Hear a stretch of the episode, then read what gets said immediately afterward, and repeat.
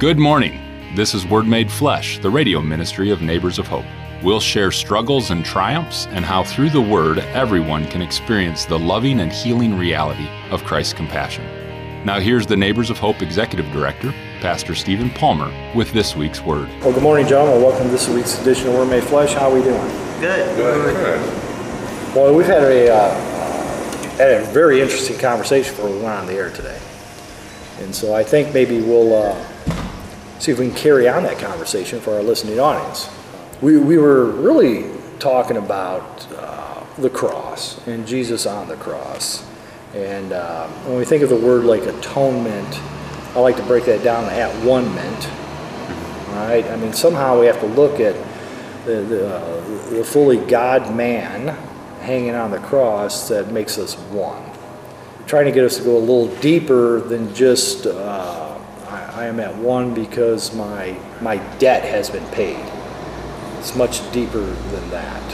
Um, and so I used uh, a, a, an old, you know, it's been around theological circles for quite some time.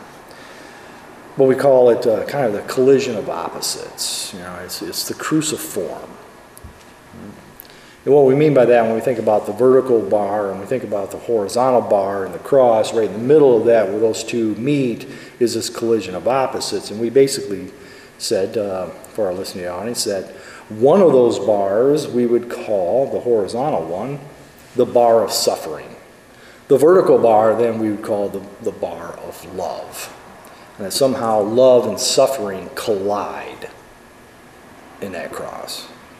And oftentimes we are remiss and overlook, all right, the fully man component uh, that exposes all kinds of things to our own humanity.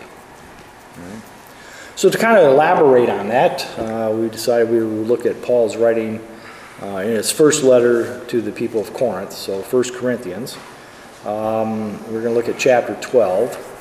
And Eric, if you could begin at verse 20 and read through 26, we'll take it thereafter. Thank you. As it is, there are many parts, but one body. The eye cannot say to the hand, I don't need you. And the head cannot say to the feet, I don't need you.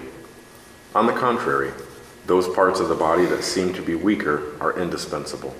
And the parts that we think are less honorable, we treat with special honor and the parts that are unpresentable are treated with special modesty, while our presentable parts need no special treatment.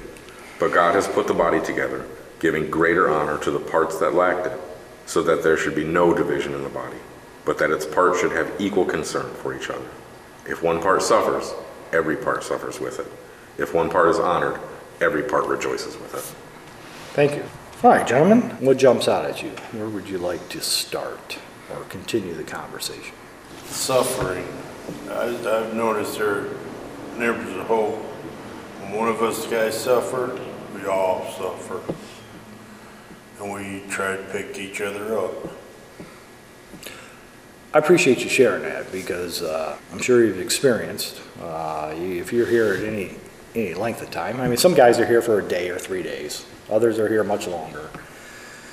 And over time, you, you almost become somewhat like a fraternity, a brotherhood, a fellowship, family. And everybody's already hurting.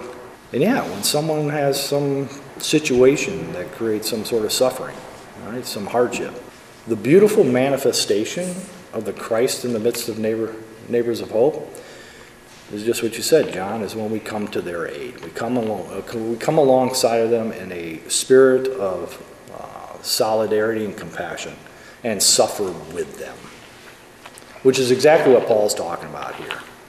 When we see one suffer, we all should be suffering with them.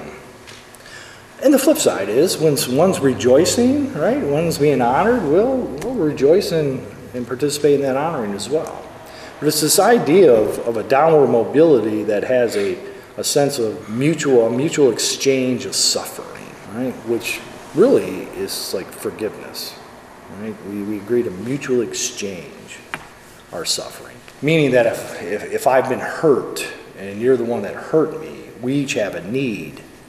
So we mutually exchange our suffering to bring healing.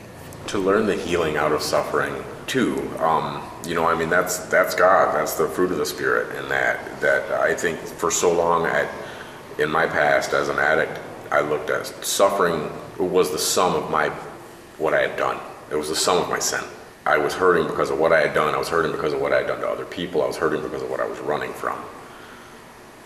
And then to find that with God, there's a time where you can suffer the, the, the, healing element that will come out of God, that fresh pink skin that will be underneath of a wound.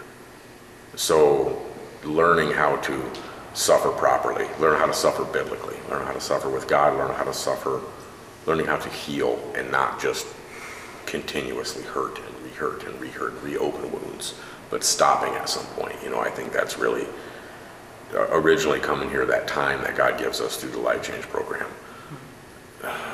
just a pause spot that I can let this, this salve of salvation work and not just find something else to cut myself open with again.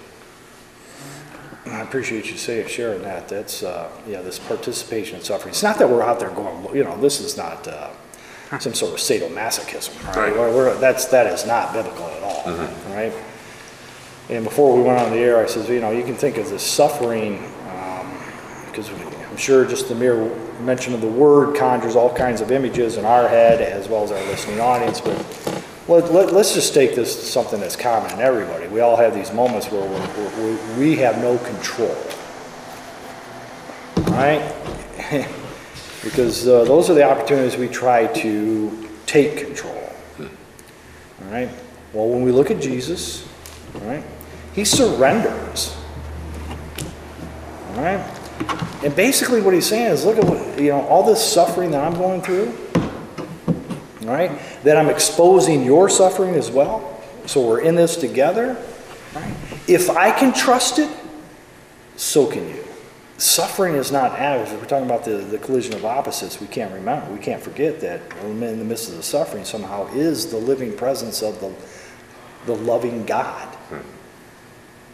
Therefore, we have to trust that that somehow out of that, that chaos, that disorder, all right, is going to lead towards transformation, change.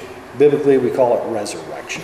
I see, like it's the, Could be wrong, but like that's like the kind of like some true grace, the real meaning of grace of going through this with with everybody, with suffering with people, going through their pain because we're not as the body of Christ, we're not whole when one of us is weak. We're not we're not solid. We're in, but to go through it doesn't mean grace by about this idea of uh, forgetting what someone has done, or if there was something bad that happened to somebody. Who was being part of the graces, is is just going through it with them, being part of them as they're going through the struggle, and as they you go through yours, they're going through it with you. Which is why this is beautiful, Paul, and that's why he talks about the the weaker parts. You know. Um, the, the parts that are suffering are opportunities for those of us not suffering to actually practice Christ in the midst of the body. Right? Because this is an opportunity we can practice compassion. We can stand in solidarity with them. We can suffer with them. All right? And so it's an opportunity to really practice, to make visible that image where love and suffering collide, what we call the cross. Right? I, if there aren't those moments, how do we actually do this? Right? And somehow or another, it unites us. Right? So what happened on the cross was not an exclusive act. What, what we see on the cross is an inclusive act. Right? Because everybody has some form of suffering. Right? And uh, before we went on the air, I shared that little story that uh, you know years ago I had a dog. I lost the dog, and I shared with you how I wept over the loss of the dog. And I said, well, here, here it is, because you know um, somehow there's uh, even in a relationship with a canine, right? Um, there's an attachment, right? And there's pain at the loss of a pet. Well, that suffering I went through then is exactly what connects me to the five year old living over in, uh, uh, you know, uh, Hong Kong who too lost a dog. That somehow in our suffering we find union. Saying if, if Jesus is fully God and fully man and is hanging at the very peak, uh, the, the, the, uh, the epicenter, all right, of the collision of love and suffering, then so must we. And this is what Paul's talking about. All right? That we shouldn't be trying to escape suffering. Suffering is an opportunity to immerse ourselves in a spirit of compassion, much like God did. Other thoughts? You were going to say something. Yeah, um, I almost want to suggest this become required reading for both Fresh Start and Life Change programs. 'Cause, um, I've been here quite a while, a little over two years, and I've noticed that people want to come in with the with the tendency to to want to compete when it comes to their stories. It's because my horror story is worse than your horror story, therefore I'm more more deserving of compassion than anybody else here. And they just want to just want to stick around. They want to get the job. They want to, you know, just go through the motion, going through, um, going in hope services. And yet they still come out and they're using their story as a crutch.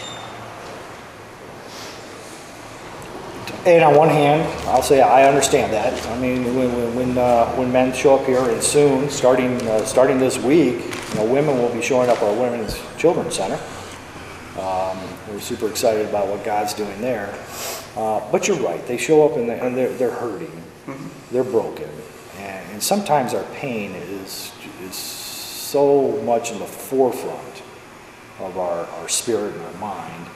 It's hard to really look at somebody else. I can't see somebody else's pain. Right?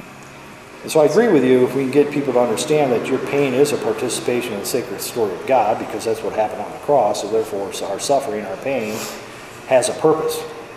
Right? And we shouldn't be trying to drown it, medicate it, run away from it. We ought to immerse ourselves in it. Right? So on one hand, I understand where they're coming from, and we do um, need, need to, to deepen you know, our response to that. Um, well, I think I forgot my other point. So anybody have anything else? Why I wait for my ticker tape to come back around? I think it's interesting that Tim spoke on something that made me um, just think of a, a principle that's interesting. When you suffer with someone and then you draw out of this tap of, of healing from God, I think it's easy sometimes to com- we want to compartmentalize and we're so we're so value driven as a people. I think that we want to mathematically look at everything. Everything's a pie. Sometimes I think the, the fruits of the Spirit will beautifully blow our mind in ways like that when we can. God's love and forgiveness, if you have some too, it's not less for me. And I think that's an interesting concept sometimes that we forget as people that, but forgiveness for them probably means less for me. No. I, I, I love that, and, and I'm interjecting here because I just uh, uh, was was was uh, touched by what you had to say, and it reminds me of uh, Teresa of Lisieux, who once said, "There is one thing that God does not know: addition and subtraction." Just creates. Well, th- this idea that uh, God, the, no, it's not. I'm not gonna. I'm not gonna love you more and love you less. I'm not gonna forgive you more or forgive you less. There, there is no addition or subtraction to God. It just is. All right. That's what God says to Moses. I just am. And I think sometimes, you know, particularly when we're thinking about the cross, sometimes we we really turn God into a small God. Know, and uh, the challenging question is, how big is your God? We could go on and on. This is a pretty uh, um, intense, uh, challenging even conversation, but I appreciate uh, all of you sharing the voice on this week's edition of Word Made Flesh. And until we meet again, may God's grace, peace, love, and joy be with you always. Thank you for listening to Word Made Flesh. Neighbors of Hope brings people hope through a comprehensive suite of Christ centered programs that include the men's ministry, Blessings and More resale store, our third day farm project, Fishes and Loaves food pantry, and of course our radio ministry, Word Made Flesh. We're also in the process of establishing a women's and children's transitional housing program. Find out how you can become a neighbor of hope at neighborsofhope.com. And please join us again next Sunday morning for Word Made Flesh.